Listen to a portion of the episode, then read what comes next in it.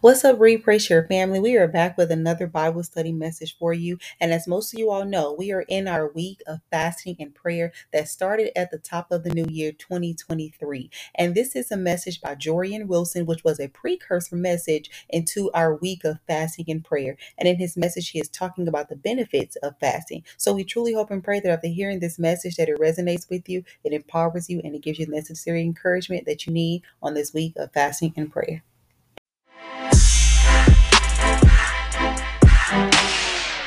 So what I hope for us to answer today is, what are the benefits of fasting? Why should I fast? What does it benefit me to fast? Right? I think the answer for us lies in a particular passage of scripture, which has already been mentioned today, found in Matthew chapter 4, right? And in Matthew chapter 4, this is right before Jesus beginning his public ministry.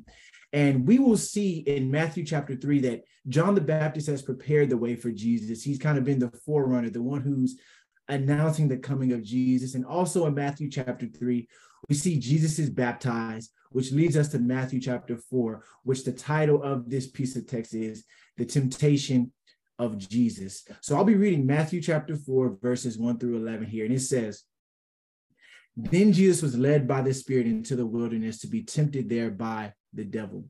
For 40 days and 40 nights, he fasted and became very hungry. During this time, the devil came and said to him, 'If you are the Son of God, tell these stones to become loaves of bread.'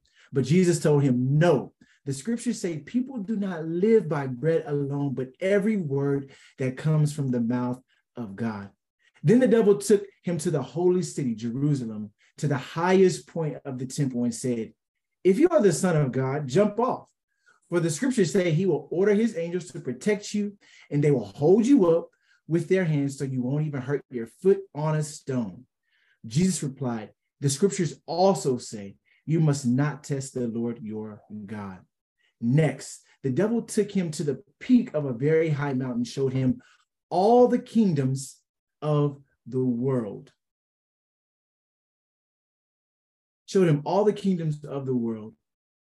He said, 'I will give all of it to you,' he said, 'if you will kneel down and worship me.'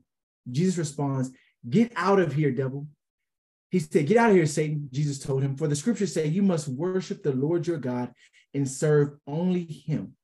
Then the devil went away, and the angels came and took care of Jesus." This is the word of the Lord. Praise be to God. Yahweh, as we begin to delve into this word today, we ask that you would meet us here, Lord, that you would open our hearts and minds to whatever it is that you want us to know, experience, and grow from this message. In Jesus' name we pray. Amen. So during our time today, I want to share just a few observations that I've gotten from this text as I've been studying. So when we open up this text, right, we got to put a pin at verse 1, right? Verse 1, it says that then Jesus was led by the Spirit into the wilderness to be tempted there by the devil. And as I've read this text many times, this always stands out to me because it says that the Spirit led Jesus to the wilderness to be tempted by the devil. And I feel like this is such a tough piece of scripture and text, because as we start to think about what it's saying, right, that it's saying that the Spirit led Jesus into the wilderness to be tempted, right? When I think about being led by the Spirit, I don't think about being led by the Spirit to go and be tempted by the devil. I think about like Psalms 23, right? The Lord is my shepherd. I have all that I need. He leads me beside the green pastures. He leads me beside still waters, right? That's the type of leading that I think about when I think about the Holy Spirit. But here it's talking about him being led into the wilderness to be tempted by the Spirit. And if this is the case, there's two things that have to be true about this, right? Firstly, we know that if he was led by the Spirit into the wilderness, one, the Spirit was with him.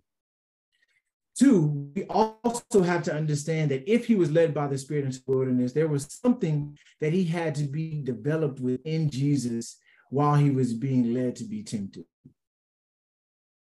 So as we move forward into our text, right, it says for 40 days and 40 nights, he fasted and became hungry. And I don't know how you all read the Bible, but I read it like my personality myself.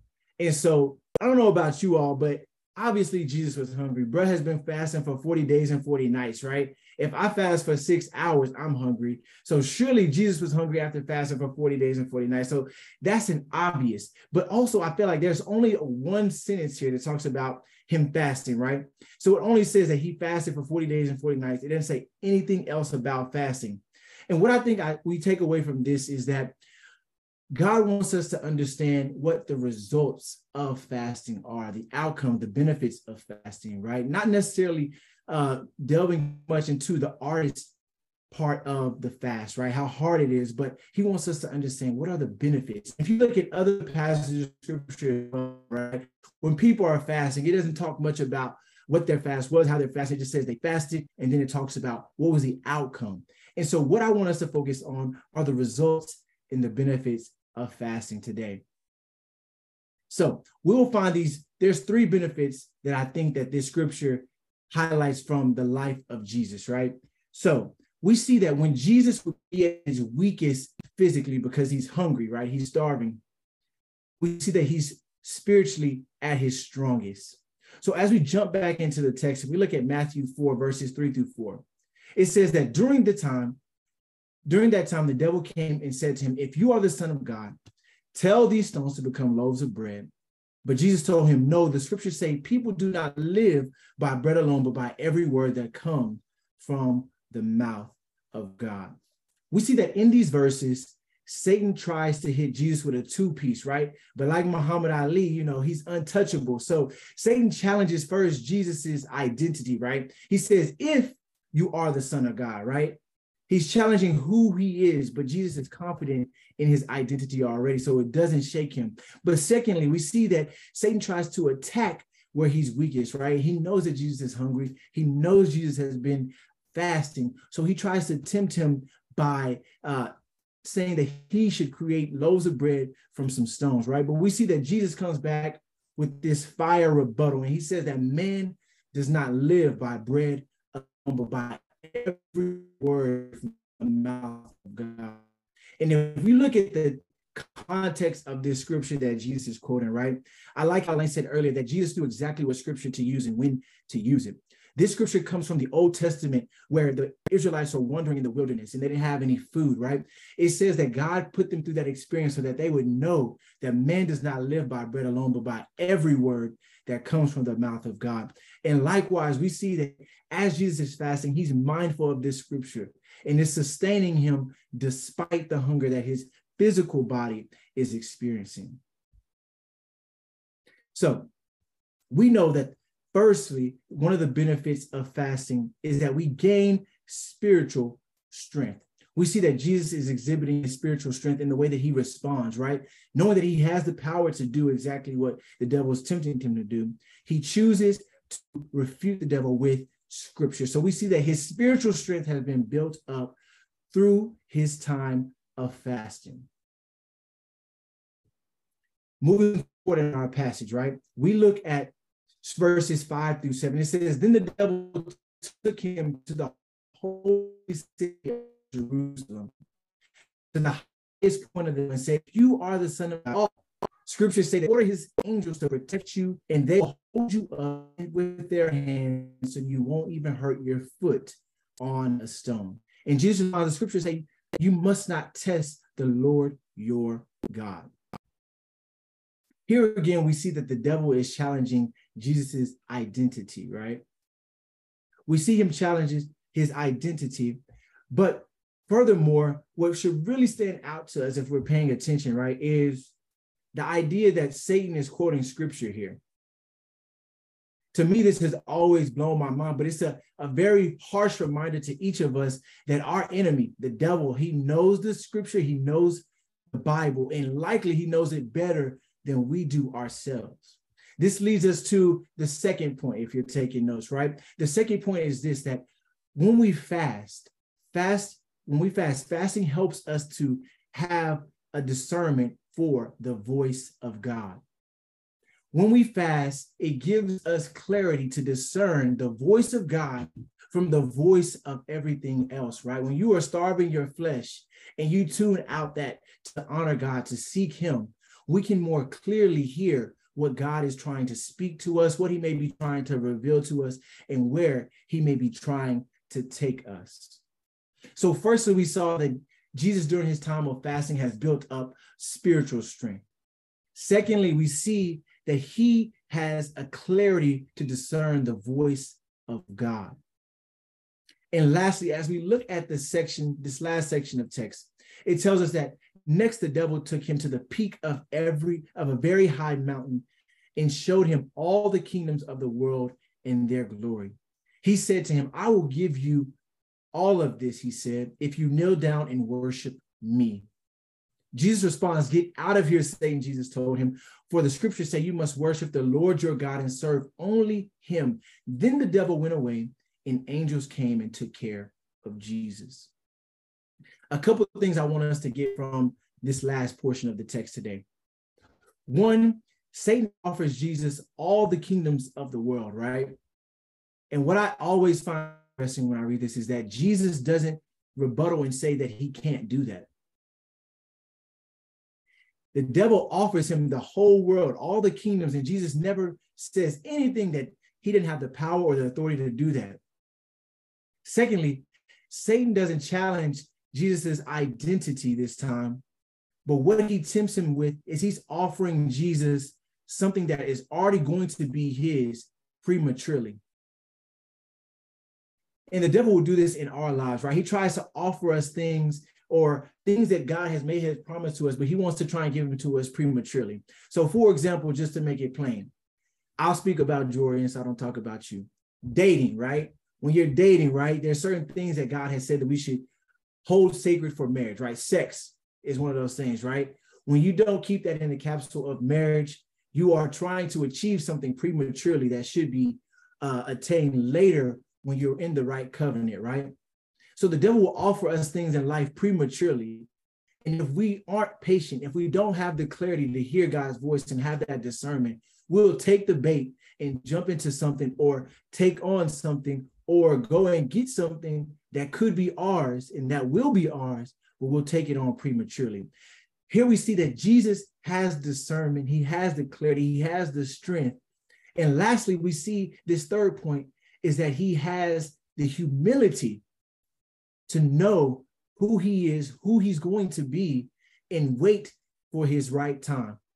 He doesn't rush into taking on the bait that Satan is providing him, but we see that Jesus acts in humility. And so the third point, one of the benefits of fasting is that it humbles us before the Lord.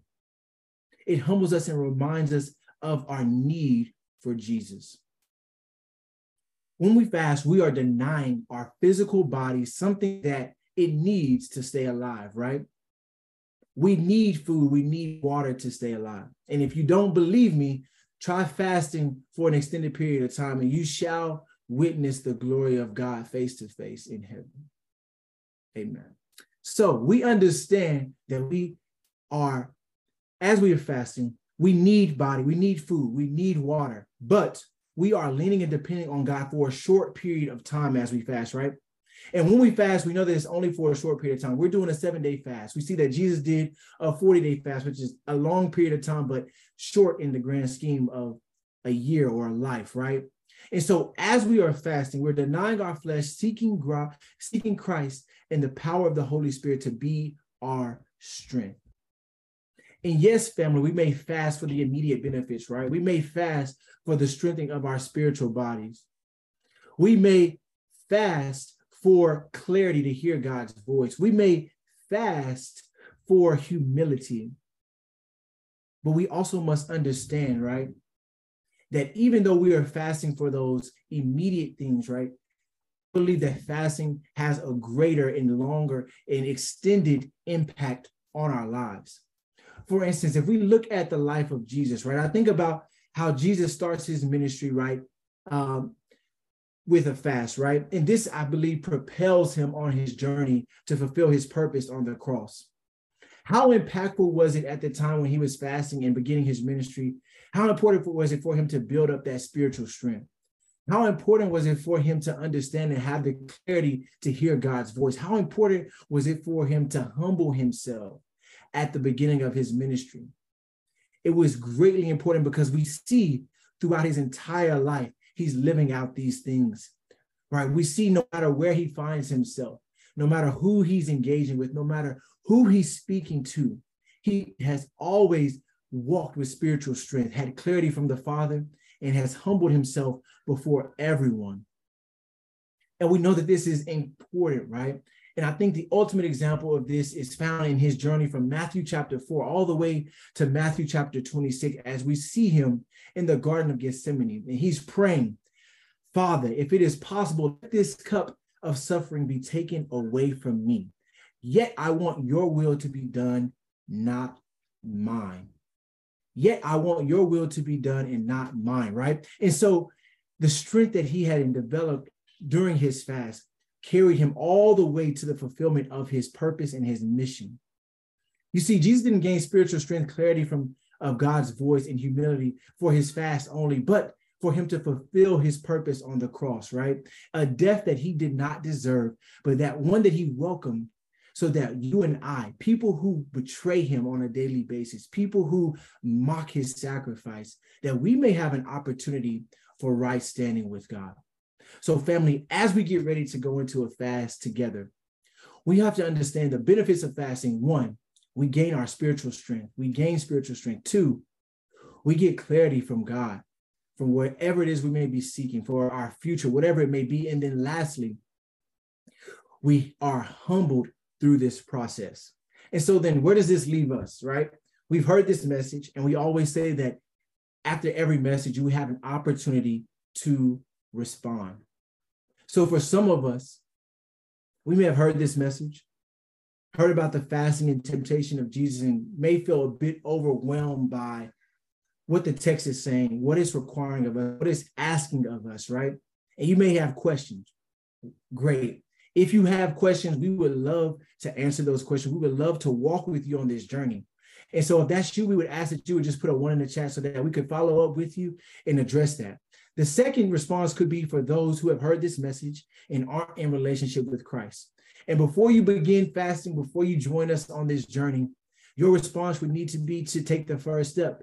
And like the scriptures say, taste and see that the Lord is good. If that's you, we ask that you would put a 2 in the chat. And what we want to do is pray for you and welcome you into the family. And lastly, for those who may be like me, who know who Jesus is, but rather than doing the practice of fasting and honoring the body and seeking God, you decided to be like me and pursue your own ways of living, to indulge the flesh. Our invitation for you is to return home. And the Bible tells us that the angels in heaven will rejoice for one sinner who repents. And so we would welcome you to repent at this time if that's you. So if you want to respond to the first invitation, you have questions, you want to dive deeper into the faith, we ask that you will put a 1 in the chat. If you want to accept Jesus Christ and taste and see that the Lord is good, we ask that you would put a 2 in the chat. And lastly, if you want to repent and return home, we ask that you would put a 3 in the chat. And we want to just pray with you and welcome you back into the family. I'll give you all a moment to respond. I'll come back, pray us out, and then we will open up the floor for general discussion about this message, about fasting, and about what we are getting ready to partake in. So I'll give you a moment to respond, and then I'll pray for us as we close out.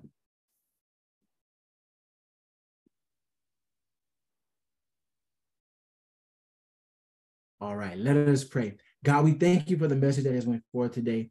God, we pray that as we get ready to dive into fasting as a body, we pray that you would meet us here. As Sean said, we pray that you would exceed our expectations. God, whatever we may be seeking clarity for, we pray that we would have. We pray that we would gain strength spiritually, God. We pray that we would humble ourselves before you.